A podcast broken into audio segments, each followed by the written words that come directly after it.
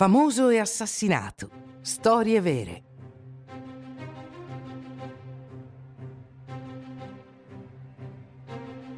In nome della rivoluzione, l'assassinio dei Romanov 1918.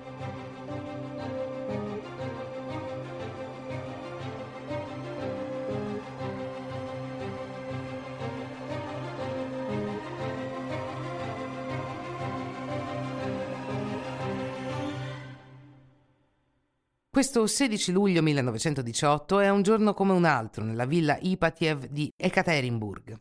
Il sole del mattino ha lasciato il posto a una giornata grigia. Alexis è un po' raffreddato e Tatiana legge la Bibbia a sua madre. Alle 16 Nicolas e le sue quattro figlie scendono in giardino per la loro passeggiata quotidiana. Dopo cena, Tatiana e Nicolas giocano a carte e vanno a letto alle 10 e un quarto. La temperatura è di 15 gradi. Qui il tempo passa lentamente. Tuttavia, intorno alla coppia e ai loro cinque figli regna l'agitazione. Alle 19 Jurovsky, comandante della casa Ipatiev, avverte i suoi soldati. L'ordine era arrivato da Mosca, la famiglia imperiale doveva essere liquidata.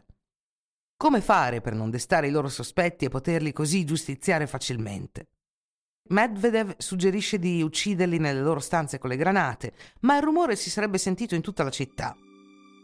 Urovsky suggerisce di ucciderli con i coltelli nei loro letti, ma le vittime potrebbero urlare. Infine, con il pretesto di difendere la casa, fu suggerito di scendere in cantina. Lì li avrebbero crivellati a colpi di pistola. A luna di notte circa arriva un camion, dovrà trasportare i corpi delle vittime dopo il massacro. Il motore viene lasciato acceso per coprire i colpi di pistola e le urla. Jurovsky sveglia il dottor Botkin, che deve svegliare i Romanov. Il comandante dirà alla famiglia che deve rifugiarsi al piano terra per proteggersi da un possibile attacco alla casa in seguito ai disordini della città. La preparazione richiede circa 40 minuti. Una volta che i Romanov sono pronti, Jurovsky fa da guida. È seguito in fila indiana da Nicholas che porta Alexis, entrambi vestiti in abiti militari. Poi arrivano Alexandra e le quattro ragazze e i quattro servi. Tutti avanzano con riluttanza. Nel seminterrato ci sono tre sedie. La zarina siede vicino alla parete dove c'è la finestra e dietro di lei siedono tre delle sue figlie. Lo zar e suo figlio siedono uno accanto all'altro, quasi al centro della stanza.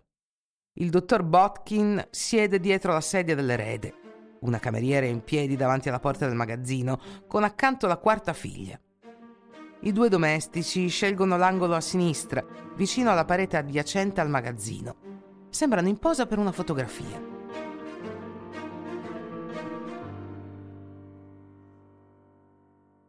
Jurovsky spiega poi allo zar che, poiché parenti e amici in patria, all'estero, avevano cercato di liberarli, i bolscevichi avevano deciso di fucilarli. Lo zar ha solo il tempo di chiedere come. Iniziano gli spari. Nicola II crolla, crivellato da colpi, così come il dottor Botkin, il lacchè e il valletto. L'imperatrice e Olga cercano di farsi il segno della croce, ma cadono molto rapidamente. Una delle ragazze corre verso la porta, viene falciata dai proiettili. Ben presto il fumo degli spari impedisce ai carnefici di vedere le loro vittime. Quando il fumo si dirada, vedono che lo Zarevich è ancora vivo. Viene ucciso con un colpo di pistola. Anche due ragazze sono vive. Non potevano essere fucilate né trapassate con la baionetta, poiché i gioielli che portavano sotto il vestito formavano una corazza.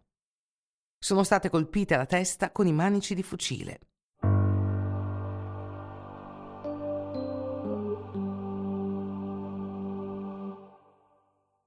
I corpi vengono poi avvolti in lenzuola e caricati sul camion, diretti verso una miniera. Lì vengono gettati in una fossa. Jurowski li porta fuori il giorno dopo, poiché teme vengano trovati. Bisogna impedire la loro identificazione da parte dei controrivoluzionari. I corpi sono stati tutti smembrati a colpi d'ascia. Alcuni resti vengono bruciati, i volti sfigurati con l'acido solforico. Scomparvero così Nicola II, l'ultimo zar di Russia, e tutta la sua famiglia, vittime della rivoluzione e della barbarie.